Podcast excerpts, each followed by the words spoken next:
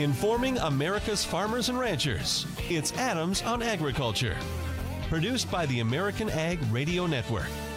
Here's your host, Mike Adams.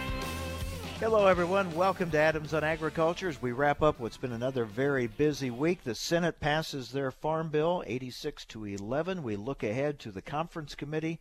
And joining us a little bit later in the program to take a look ahead will be the ranking member of the House Agriculture Committee, Collin Peterson. His thoughts on the two bills and what he thinks may happen in that conference committee. We'll talk with Ranking Member Peterson a little bit later on. Also, looking ahead today, we're looking ahead to the Farm Progress Show, just two months away in Boone, Iowa. And Matt Jungmann, Director of Trade Shows for Farm Progress, will join us to tell us how preparations are going for this year's show. But right now, with his thoughts on yesterday's interesting day in the Senate, we have Jerry Hagstrom from the Hagstrom Report. Jerry, thanks for joining us. It took some interesting uh, uh, political maneuvering, leadership by uh, Chairman Roberts, but uh, when it was all said and done, it passed big. It certainly did. Uh, this is a fabulous day. Uh, the the vote was 86 to 11 I haven't gone back and checked the records, but that must be one of the highest percentages by which a farm bill has ever passed the Senate. It really was a remarkable performance, but I have to admit, until until the uh, final votes happened, we were wondering whether anything was going to happen. It was all going on behind the scenes. Yeah, it was interesting to watch it play out. We started with the the roadblock that uh, Senator Rubio put up uh, how did they get around that when it came to uh, his concerns about uh, trade and uh, assistance for Cuba?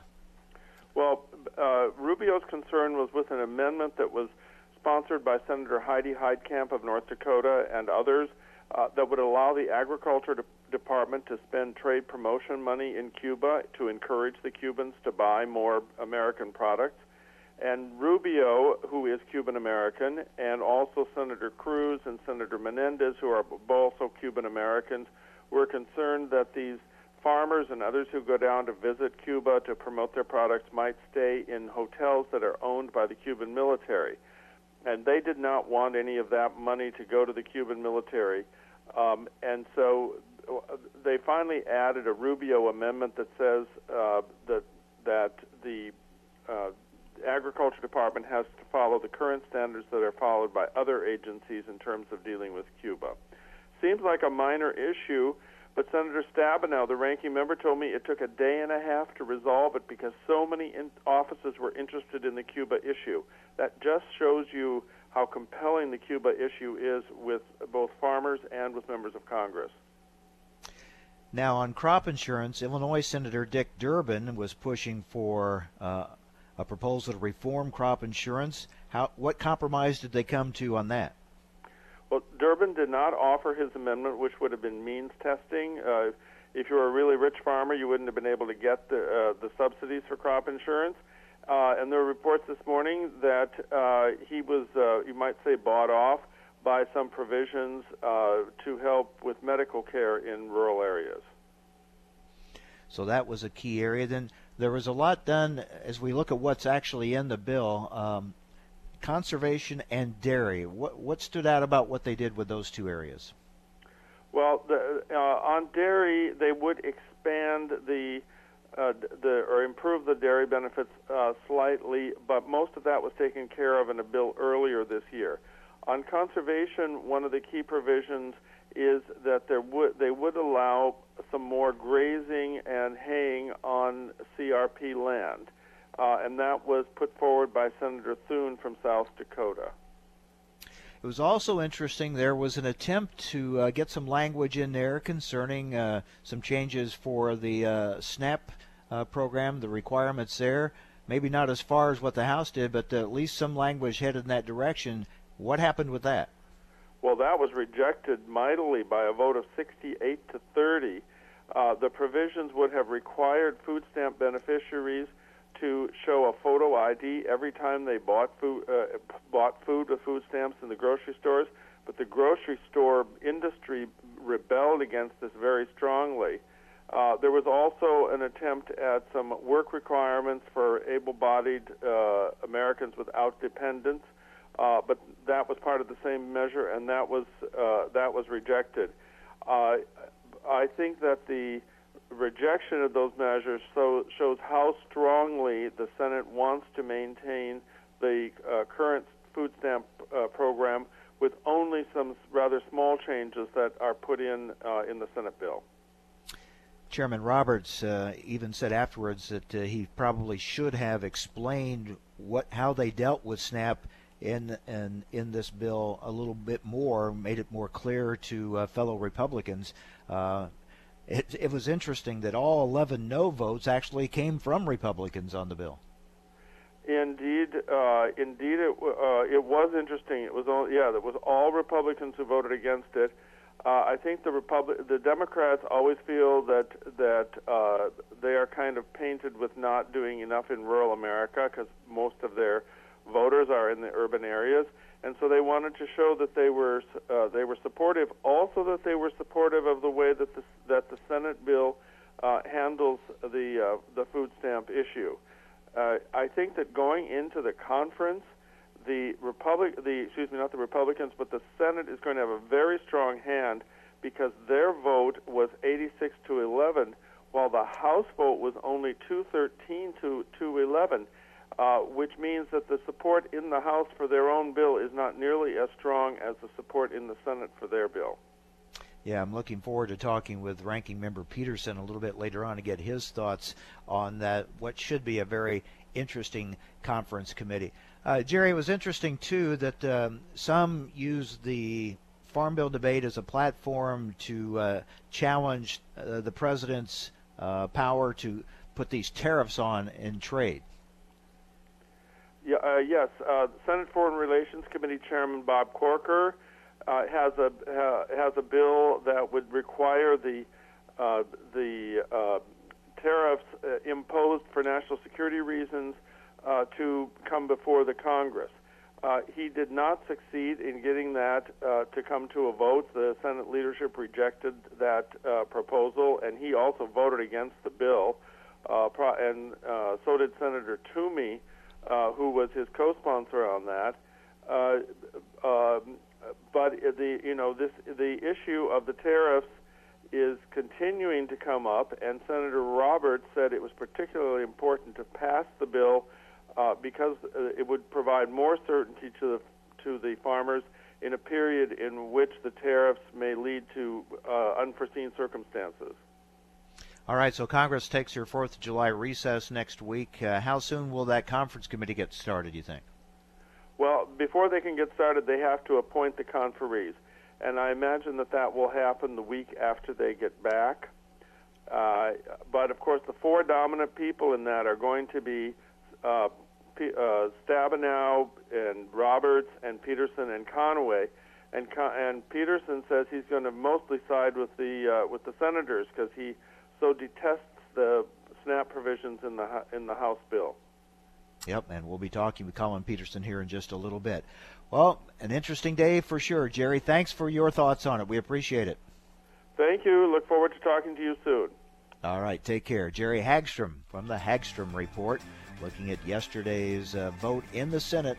The Farm Bill passing 86 to 11, on now to a conference committee with the House.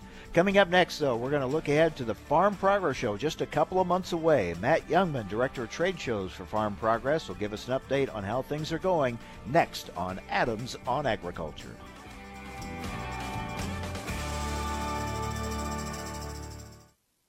Most of us like to be out in the sun. That's why sunscreen and other safety measures are key to protecting your skin from aging and cancer. The FDA recommends using a sunscreen with a sun protection factor, or SPF, of 15 or higher. Also, look for broad spectrum on the label. That means both harmful ultraviolet A and B rays are blocked. UVA rays age the skin, UVB rays burn, and both cause cancer.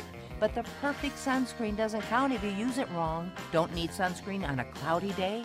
Wrong. 80% of UV rays still get through the haze. Only use sunscreen at the beach? Nope. Anytime you're outside, UV rays attack the skin, so you need protection. And you have to reapply sunscreen every two hours. Remember, SPF plus broad spectrum equal healthy fun in the sun. Visit www.fda.gov slash sunscreen for more information. A message from the U.S. Food and Drug Administration. I'm here to tell you that your options for getting out of debt have never been better. How do I know? Because I'm Howard Dvorkin, the founder of Consolidated Credit. For nearly two decades, we've helped over 5 million people just like you. And every time we help someone, they all say the same thing. Why didn't I call sooner? If you owe too much money on your credit cards and you feel that you'll never be able to pay it off, don't wait. Simply pick up the phone and find out what our Freedom Quest program can do for you. Reducing your payments by up to 50% is just the beginning, but you have to take the first step. When credit card debt is the problem, we're the solution. Call Consolidated Credit now. As soon as you call, the hard part is over. Call Consolidated Credit now. 1 800 489 7204. 1 800 489 7204. That's 1 800 489 7204. 5701 Sunrise Boulevard, Fort Lauderdale, Florida. Licensed debt management service provider, Vermont and New York banking departments, Maryland 49, Oregon DM 80031. All right, crew, let's get her dug. Honey, you want to give me a hand? I'm planting that tree, remember? No matter how large or small your digging project may be, no matter how urban or rural, you must always call 811 before any digging project.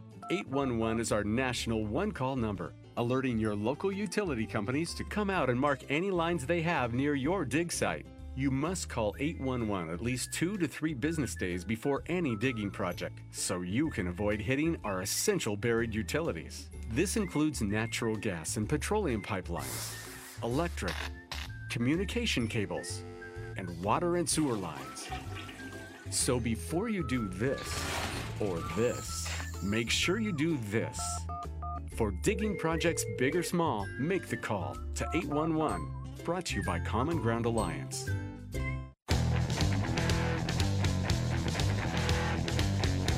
Information America's farmers and ranchers need to know.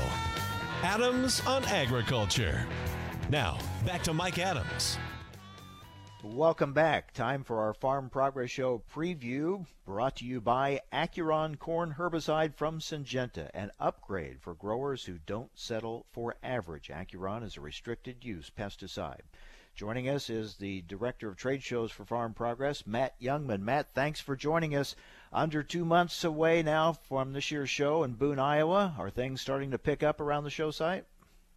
Yeah, everything's. Uh, it, it it doesn't physically look any different, but we're sure spending a lot of time there. Uh, you know, double checking things and and putting the finishing touches on the the things that we need to have for the show program. The show program uh, is kind of the the go no go. If it's in the show program, then it's going to happen, and if it's not, then it's not going to happen at the show. So this is one of those first hard deadlines that you come to when you're talking to all right exhibitor what you know you're going through this merger what's your name actually going to be in the show program on on August 28th when the when the when the gates open. A lot of those kind of kind of details start to firm up about July 4th.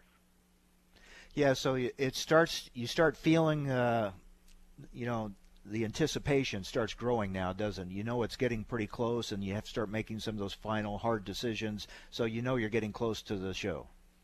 Yeah, the the tension the tension just kind of ramps up as you you know it's it's it's pretty calm and cool and easy to talk about it you know through the winter months and and get the corn planted and everything goes well there and you're just watching heat units to make sure the field demos are good. But now it's it's it's kind of coming down to you're making decisions on things that you can't change. This is how you're going to have to live with it uh, come showtime. And so you know those are you know as you start to make those decisions you you are you're locking yourself in for things. So you know we want to make sure that, that when the visitors walk through the gate at eight o'clock on on the 28th of August that that everything is just perfect and so, you know, that that's what kind of leads to a little bit of the pressure to make sure that it's right with everything that you're touching right now. How do crops look in the Boone, Iowa area? They've they've gotten a lot of big rains. Um, you know, we've we've I've had, been fortunate enough to talk to you several times as we've gone through the year here, and um, the the corn got in in in good time, um, and then it got up and got going, and then they started getting these two to six inch rains kind of streaming through the area, and and so we've got some some areas that are flooded out, and and it's kind of what you'd expect for a crop in central Iowa that's that's been through that. But uh, all in all, you know, we're in great shape. There's there's nothing that's happened that's going to harm the show. So that's you know that's the moral of the story. Everything is in good shape for the field demonstrations, and um, you know with with the attention that we're going to have out there with some new products being unveiled and, and the ride and drives and adding tiling demonstrations to the field demonstrations for the first time uh, at the Boone site. There's there's a lot of lot of excitement and anticipation around making sure that crop is is good to go uh, at the end of August. Sounds like a good year to have the tiling demonstrations. It certainly does. You know, you can you can about tell if you know if, if you get get a drone shot of the field demo field, you can tell the field that we're going to do the tiling demo on. Um, it's going to do it a lot of good. And and you know, as a part of that tiling demonstration, uh, you know, nutrients and nitrates in the water in central Iowa is a is a very hot topic uh, to folks in that region, and so you know we're putting in a first class modern uh, drainage system with a partnership with Timewell uh, to to you know do a good job, be good stewards of the land, and, and still get that land drained so that um, you know getting getting good tile under those acres is not just good for the the field demo aspect of the 2018 show. Getting those fields dried out faster is going to be helpful for future farm progress shows when we're maybe a little wet to roll the planter, but we've got good weather in front of us. Okay, let's let's go ahead and roll it. Um, getting those fields dried out so we can get the crops in on time is going to be beneficial, you know, on down the road for a lot of future farm progress shows. Any structural changes to the show site? Um, Case IH has added uh, a new, a big new building. Um, AGCO and GSI are working together on a really cool structure uh, that's gonna, that's really to be an eye catcher uh, there at the show. Um, a lot of lot of lot of folks putting in gravel and making some some kind of infrastructure improvements. But uh, you know, it's when you when you take two years off, when you when you have a skip year there, when we when we're in Decatur, um, there's a lot of change in the industry between the 2016 show and the 2018 show. So you can be sure it'll be a, a different show just just from the standpoint of of getting your questions answered in terms of all of these mergers and acquisitions that occur, occurred uh, in the last year or so. You know, there's going to be a lot of a lot of a lot of the same folks wearing different hats, and a lot of a lot of uh, exhibits that used to have this name on it have a different name on it. So, getting those questions answered, I think, is going to be a highlight for for the show this year for the visitors. Amazing how much changes in one year, let alone two years. So, uh, yeah, exactly. there'll be quite a few. Matt Jungmann, Director of Trade Shows for Farm Progress, with us. Uh, Matt, how many exhibitors will you have at the show? We're right at about 550 right now. We'll have we'll have you know another dozen or so sprinkle in here uh, between now and showtime, but but we're you know we're shaping up for a full show site. Uh, you know the exhibitors. You know it seems that that whether the whether the ag economy is up or down, they certainly pull out all the stops at the Farm Progress Show, and we're we're awful appreciative of that because they're they do a great job. You know, the visitors that we're talking to right now, they're not there to see anything that, that I'm doing. They're there to see what those exhibitors have to offer. And so, you know, that's the that's the key component to it is that we get those exhibitors that are there pulling out all those stops. And of course, uh, I'm sure there'll be some new products, new technology that will be introduced, unveiled there at the show this year. Absolutely. You know, there's it's it's fun, and we talk about this all the time. But it, it's kind of fun to be on the backside of this and and you know know what's coming, but I can't talk about it yet. I, you know, I can talk about the tiling demos are new, and I can talk about the the, the new ideal combine from Agco and a couple of other things. But then there's always those things that that you can't talk about that are a you know a surprise on at eight o'clock on Tuesday morning that are making a a global unveiling. So lots of that kind of thing. Just can't say what they all are. Matt, when you look at the crowds for Boone and the crowd for Decatur, obviously some folks will go to either one, but do you see a noticeably different crowd uh, from a different geographic area when it's in Boone as, it, as opposed to when it's in uh, in comparison when it's in uh, Decatur, Illinois? Well, you know the, the the majority of the visitors come from you know a three three and a half hour drive time around each one of the shows. Whether you're looking at a farm progress show in Decatur or a farm progress show in Boone or even a Husker Harvest Days in Grand Island, Nebraska, um, you know, the majority come from there. So, so the makeup of the farmer changes. The average farmer changes as you go further west. You, you know, when you're in Decatur, it's a it's it's corn and soybeans, and and and that's you know that is very apparent. And then as you start to go west, there's just more and more and more livestock. So a Boone Farm Progress show is a lot heavier on cow, calf, and feedlot than a Decatur, and then you go on further west to, to Grand Island, Nebraska, and that makeup changes again, and 25% of the show is is cow calf, feedlot, cattle, stockers, you know, and and the the equipment that goes along with it, and it's interesting to watch the exhibitor's layout change. You know, if you look at a big exhibitor like John Deere or Case IH, the further west you go, the more prominent a round baler or a windrow or, or some of those kind of things become. And, and Boone's a little bit halfway between a, a Husker Harvest Days and a Decatur Farm Progress Show. Is interesting to see how that works from Decatur to Boone to Grand Island. Speaking of Grand Island, I know you're really excited about all the improvements on the show site there for Husker Harvest Days, and how are things getting going there to get ready for that show? Well, the, the substantial completion date of the contractor uh, is July 1st, so that is just right.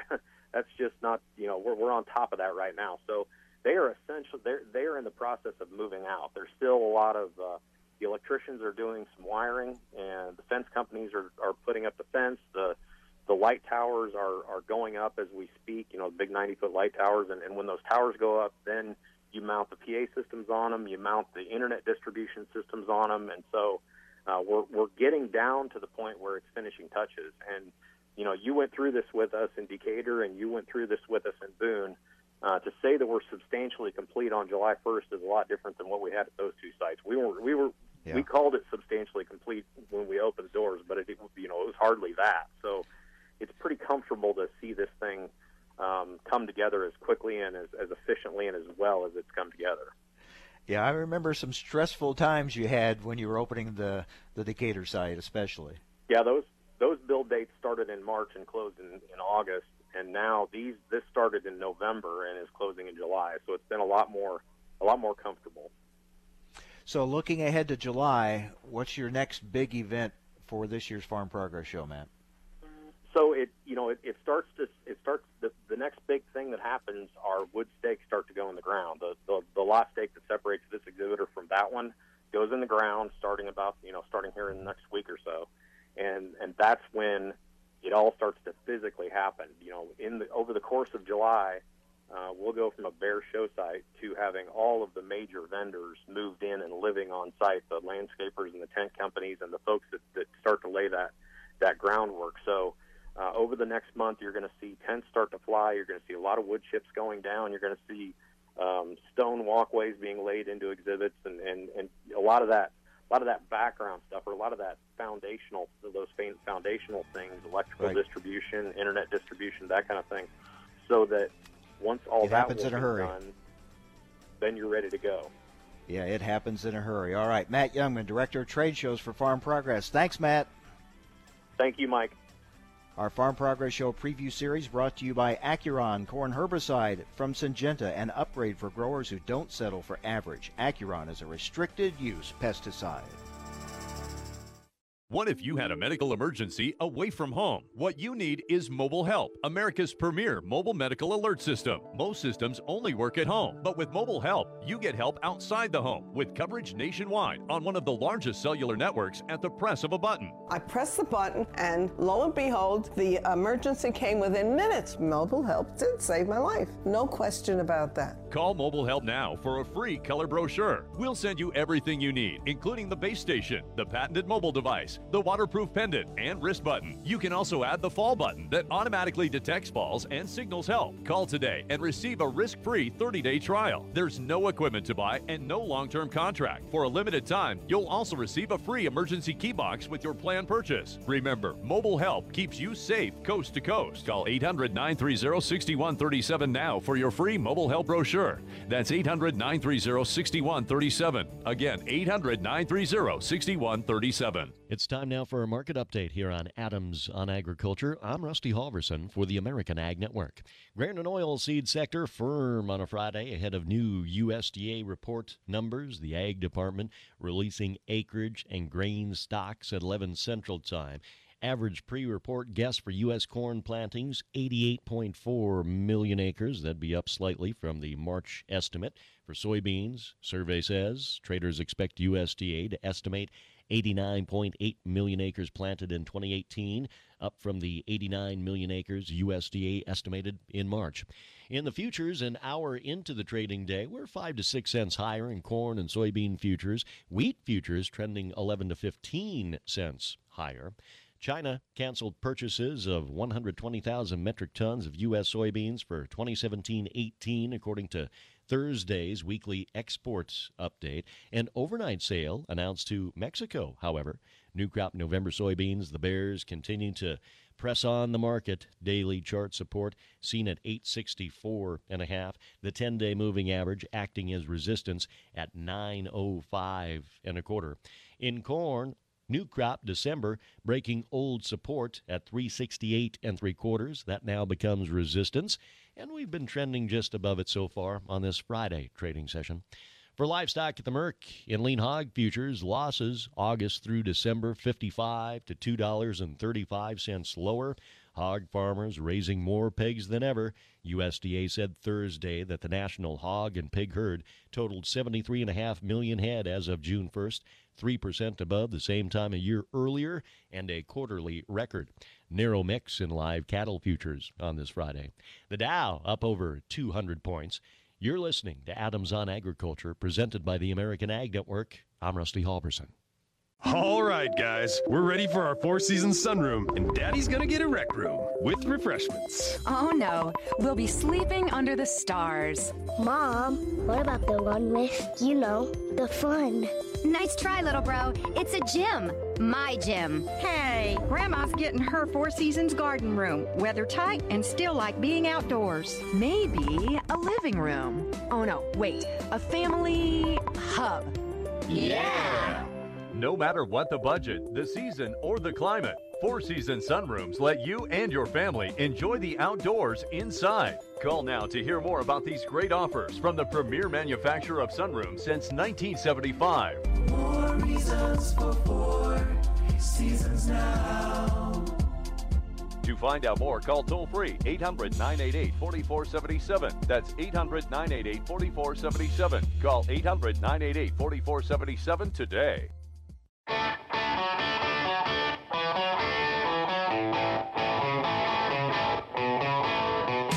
Information America's farmers and ranchers need to know. Adams on Agriculture. Now back to Mike Adams. Welcome back. So yesterday, the Senate passes uh, their farm bill by a vote of 86 to 11. All 11 no votes, uh, interestingly, were uh, made by uh, Republicans, but still overwhelming uh, support for the bill.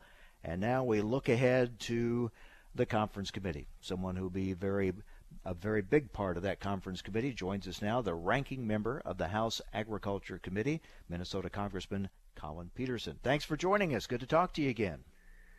Yep, glad to be with you, Mike. Uh, what are your thoughts on the Senate bill that passed yesterday? Perfect, but um, I congratulate them. I, I um, talked to uh, both of them, you know, last week, and I sent out a statement this morning. You know, they did a good job. They uh, worked uh, bipartisan basis, and you saw the outcome. And um, you know, that's what I've been trying to argue over in the House is that uh, this is where the Senate was heading, and I don't know uh, how this is going to work out. I'm not. I can't. I don't have a crystal ball, but all I can say is that I'm going to do what I can to uh, make sure we get a successful outcome here and get a bill that can pass uh, both houses. And uh, but how that's going to work, I'm not sure. It's been said and speculated that uh, you're going to be much more in favor of the Senate bill. Obviously, you had a lot of problems with the House bill, didn't vote for it. That uh, you're more in line with the Senate bill. Is that correct? Yeah, well, I don't know exactly how the process is going to work in the conference committee. The Senate is chairing at this time. Um, and apparently, uh, I guess the way traditionally things have worked is that the things get resolved on each side by themselves, so there's not really an opportunity. I don't know exactly how this is going to work out, but um, I want to be helpful. I want to help try to get to a resolution. But uh, I can tell you this I am not going to be part of any right wing fantasy. And I don't think the Senate is either. So if people will get to reality and uh, work on this, I think we can get it done. Obviously two different approaches to SNAP of what we saw in the House versus uh, the approach taken in the Senate. They didn't do uh, anything major in the Senate, although there were some things in there. Senator Roberts said that, that they they addressed. Uh, do you see that as the huge issue in conference? I think that's going to be one of the biggest issues uh, for the Democrats in the House. Uh, probably the biggest issue uh, for the Democrats in the House. Um, you know, the, um, this morning they came out with a. Uh, I haven't had a chance to read it yet, but apparently there's an IG report that says that the states have been uh, not doing their job, and that the error rate on SNAP is a lot higher than it. Uh, people have been reporting, and that the states have been cheating on this in terms of reporting. So I'm going to look into that. But what I've said, you know, I mean, what, these this work requirements we have work requirements. That's been in the law since '96. The problem is uh, we've allowed these states to get around them uh, in all different kinds of ways, and we've allowed the states to set their own levels of payments uh, and not having any skin in the game. So, you know, there's there's a lot of other things that you know need to be uh, done in SNAP. If the work requirements are not the issue all that does is divide people. And uh, you know, I'm all for um, you know making SNAP more efficient, making uh, sure that the people that get SNAP are ones that deserve it, and the ones that shouldn't uh, don't get it. Uh, I'm all for that. And we had 23 hearings, and what was brought up in those hearings of things that we should fix, none of that got into the House bill and what was put in the House bill had not been brought up in any of those 23 hearings. And so, again, if you would just if they just get the reality on this, uh, I think we could work this out. As far as dairy is concerned, that's something I know you work very hard on. What did you think of the Senate approach to dairy assistance? Well, it's um, you know I told them last when they did the CR that they should go to nine bucks on on uh, the margin and they didn't listen. Uh, had they have gone to nine dollars back then, uh, you know, this payment that's going to be coming out for this year would have been over fifty thousand dollars instead of twelve thousand dollars, which is what these producers need. Uh, twelve thousand dollars is not going to fix the problem for some of these folks. Uh, and so going forward, if you don't have nine dollar margin, this is not going to work.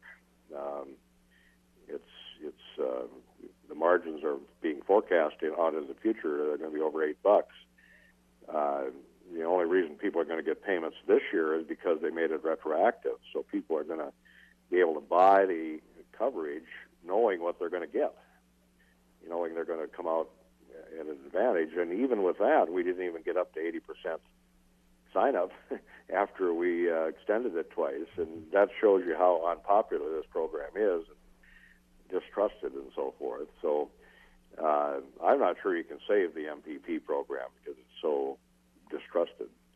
Uh, but uh, what they've done over in the Senate, not only did they do the nine dollars, uh, they also cut the premiums uh, on the smaller producers, uh, which I guess I don't have a problem with, but I'm not sure they're going to sign up anyway. And uh, and then they put a provision in to help the big guys uh, be able to go to five dollars catastrophic without having to pay for it. So I don't know. I mean, it's um, you know, I really I can support it, but I'm not sure it's going to work. We're talking with the ranking member of the House Agriculture Committee, Collin Peterson. Um, what do you think about crop insurance and how it came through both bills? Well, it uh, survived, and uh, you know, it's a, it's a good thing we didn't get any of these damaging amendments, uh, which could have undermined the whole system. You know, so that's a very positive thing. But you know, what people don't uh, understand, uh, you know, crop insurance is permanently authorized. It doesn't even need to be in the farm bill. Uh, if there's no farm bill, crop insurance will go on without. It, it's one of the things that doesn't need a farm bill. Uh, the other one that doesn't need a farm bill is uh, food stamps. Uh, SNAP, they're permanently authorized. You know, so it's a good thing. Um, that's one of the most important things uh, farmers depend on, and uh, so I'm glad that we were able to get that through the system without any really damaging amendments. What will your approach be in the conference committee? Uh, having been through these, as you said, this one's going to be a little different. Uh, what's the dynamic within a conference committee? Kind of take us inside those, how they work. Well, we uh, get together. Uh, the first thing is we've got to get uh, both houses to agree to go to conference, and that's not necessarily a slam dunk because there's one issue that a lot of people don't know about. But once the conferees are appointed, then this clock uh, starts to tick, and you have only a certain amount of time before you subject the situation to uh, motions to obstruct on the floor.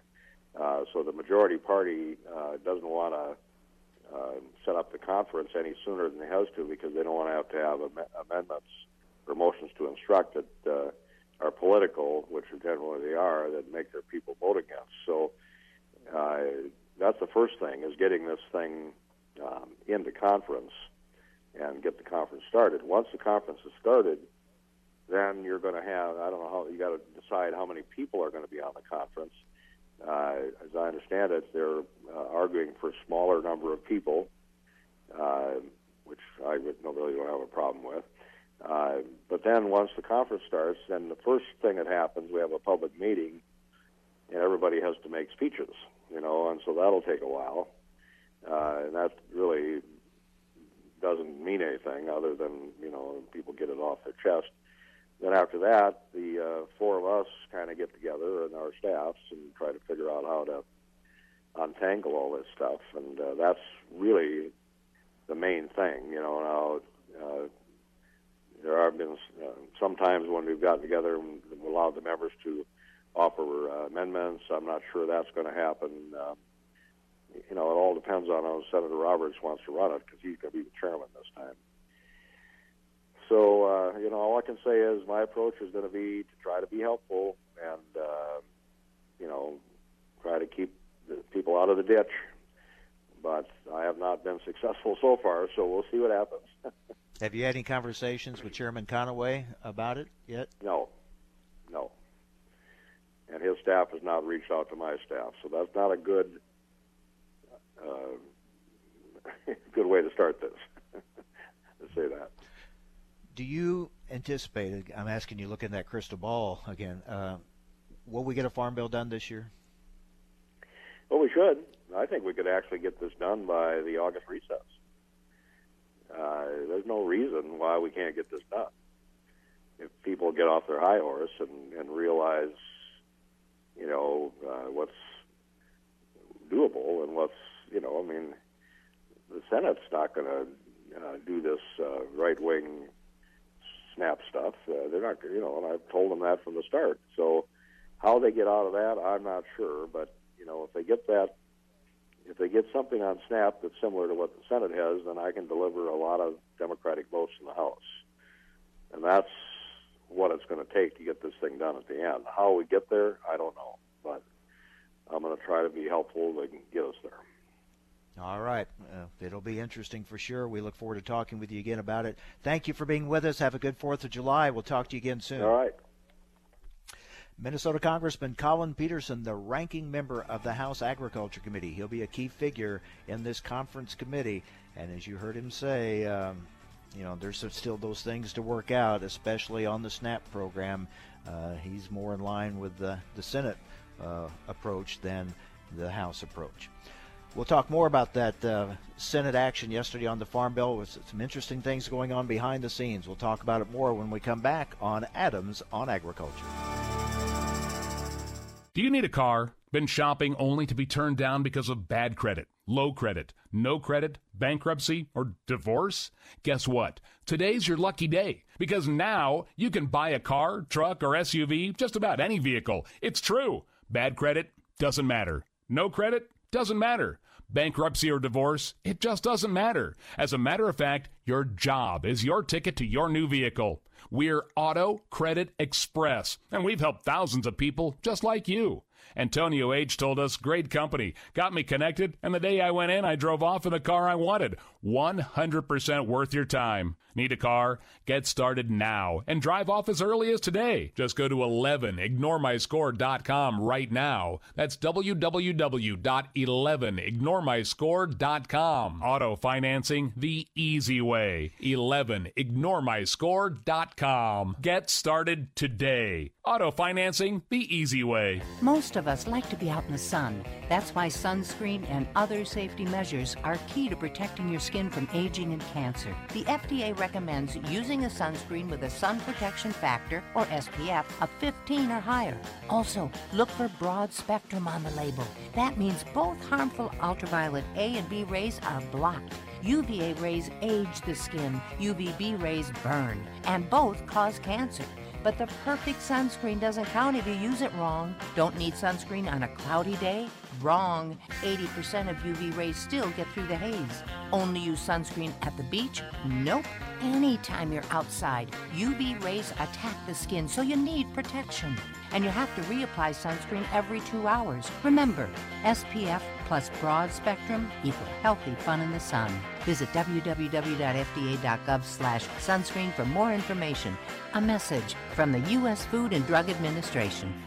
Hello, I'm Mike Lindell, the inventor of My Pillow. And like all of you out there, I had problems sleeping. Pillows would go flat. I would flip flop all night long. I'd wake up with a sore neck or maybe a headache, or I'd feel like I needed a nap even though I slept eight hours. Well, when I invented My Pillow, I wanted it so you could adjust the patented fill to give you the exact support you need as an individual, regardless of sleep position. My Pillow will get you into that deep REM sleep faster, and you will stay there longer. It's not how much time we spend in bed; it's how much of that quality sleep we get. I do all my own manufacturing in my home state of Minnesota. I have a 10-year warranty and you can wash and dry my pillow. And here's my best offer ever. Get four my pillows for the price of one. That's right. Get four my pillows, two premium pillows and two travel pillows for the price of one. Order my pillow at 800-871-7280 and use promo code FARM11. Get four my pillows for the price of one. Call 800-871-7280 and use promo code FARM11. Go to mypillow.com and at checkout use promo code FARM11.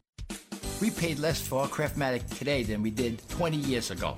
If you're still searching for the perfect solution to a good night's sleep, call now for prices and free information on today's Craftmatic adjustable beds. And then decide when you see how little they cost. Rated number one by consumers nationwide on consumeraffairs.com. Craftmatic beds come in all mattress types, including cool gel memory foam for up to 50% less than today's leading memory foam brand. Enjoy temporary relief of low back pain, poor circulation, nighttime heartburn, mild arthritis. You'll sleep better in a Craftmatic adjustable bed. So if you're still searching for the perfect solution to a good night's sleep, call now for prices and information. And then decide when you see how little they cost. Discover Craftmatic for less, up to 50% less than today's leading memory foam brand. Call 1 800 318 7903.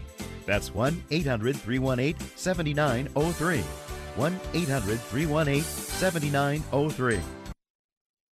Thanks for listening to Adams on Agriculture from the American Ag Network. We're excited to explore the topics that make a difference to agriculture. The Farm Bill, immigration reform, reducing regulations, trade, new technology, as well as infrastructure and health care. Through the year, Adams on Agriculture will originate on location from several major national meetings and events. Subscribe to the show's podcast at AmericanAgNetwork.com. Thanks for listening to Adams on Agriculture from the American Ag Network. A lot can happen in six seconds. A rodeo ride, a dramatic basketball win, and the world record holder can solve a Rubik's Cube. Six seconds is how long it takes for an 18 wheeler traveling at a safe speed to come to a complete stop. And in those six seconds, that truck will travel the length of two football fields. So please, give them room. Never cut in front of a large truck for any reason. Our roads, our safety. Learn more at sharetheroadsafely.gov.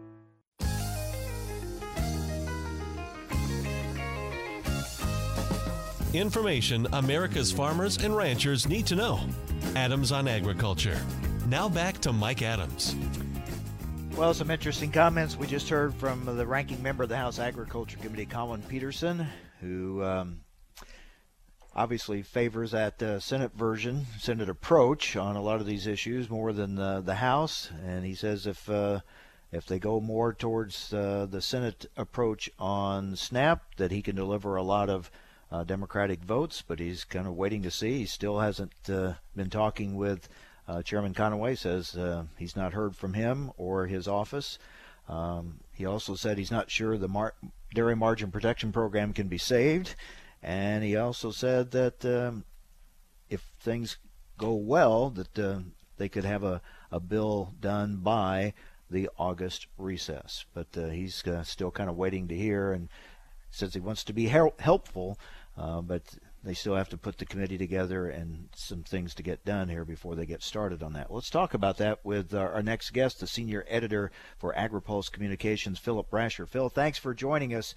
Uh, first of all, it was a uh, kind of a fascinating day if you like uh, political drama and theater uh, to watch uh, the maneuverings that were going on. up front and behind the scenes, and then when it was all said and done, the dust clears, and you got an 86 to 11 passage of the Farm Bill.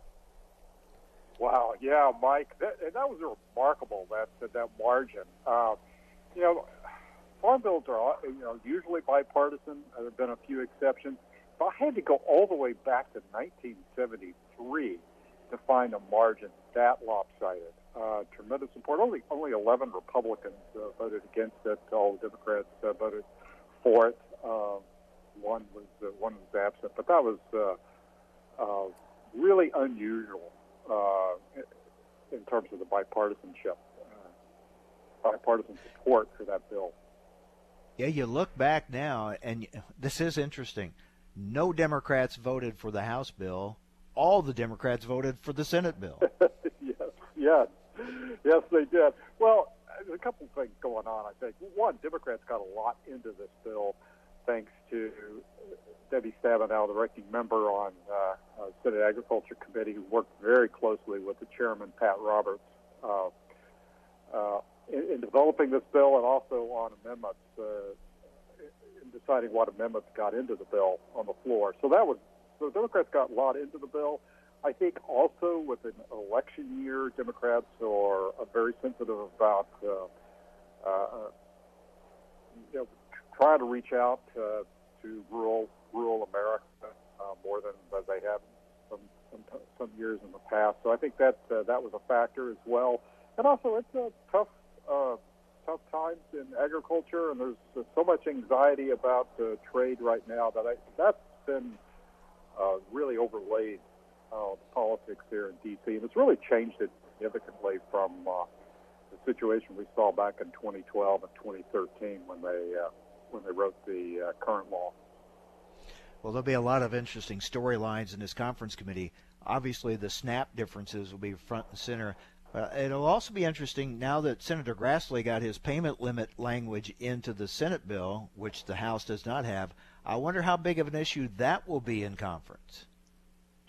Uh, yeah, that's a, a, little bit of a surprise that he got it in so easily. However, I did ask uh, Chairman uh, Roberts uh, whether he would advocate for that uh, uh, for the Grassley's language in uh, the conference committee, and he said, "quote to be determined." So hmm. uh, I'm pretty sh- you know, over on the House. The House negotiators are not going to be supporting that uh, language, uh, and uh, if uh, Chairman Roberts is uh, neutral, it's uh, not going to have a lot of defenders. But it could be a negotiating leverage with the House um, the provisions that they have that kind of loosen up some of the eligibility rules on commodity programs. Phil, for, from what you've seen in the past on, on putting together a conference committee, how key is it who's on there once you get past the big four, which are your chairman and ranking members? How significant are the other people on that uh, conference committee? Well, they can't be. They can't be pretty significant. I think this year what you've got going into conference, there are some policy differences on conservation, those, uh, and obviously on nutrition assistance. But that really is uh, that's really going to be determined outside the conference committee by leadership and by the president uh, in terms of what the president will sign. Uh, but the big issues for these negotiations are going to be funding related in terms of which programs get funded at what level, where that money comes from the Senate and House bills take different approaches to that.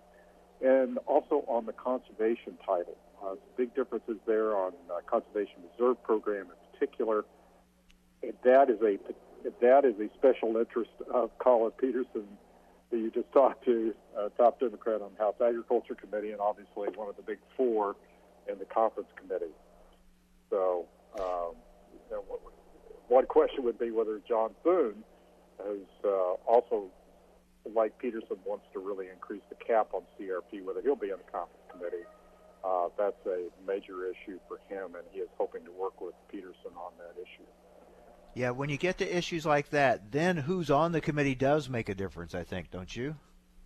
Mm-hmm. Yeah, how much support uh, uh, Collin Peterson has on that, yeah, that's going to be a, a, again, that's a major issue for for John Thune, senator from South Dakota, and uh, he didn't get anything. Uh, he, he didn't get that cap raised beyond just 24 to 25 million acres in the Senate bill It goes all the way to 29 million acres in the House bill. Thune wanted to get to 29 million in the Senate bill, but uh, couldn't do it. Yeah, so, so we'll see what happens for the House. But but as you said, funding that's that's a big issue. Where they pay for these things, that's and how they what their approach will be on that. That'll be a big big area. Right. The uh, the Senate bill relied heavily on on dipping into an escrow account that the rural electric cooperatives use. I don't want to get too far into the to the weeds here, but they got 2.3 billion dollars out of that. Uh, the, the rural electric co-ops aren't too happy about it, but uh, it's a very significant amount of money.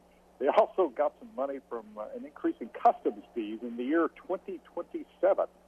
Uh, hmm. So those are a couple of things to watch uh, that are in the Senate bill. The House bill, they got their money uh, from eliminating the conservation stewardship program, uh, yep. which is something so, that's not going to fly with the Senate negotiators.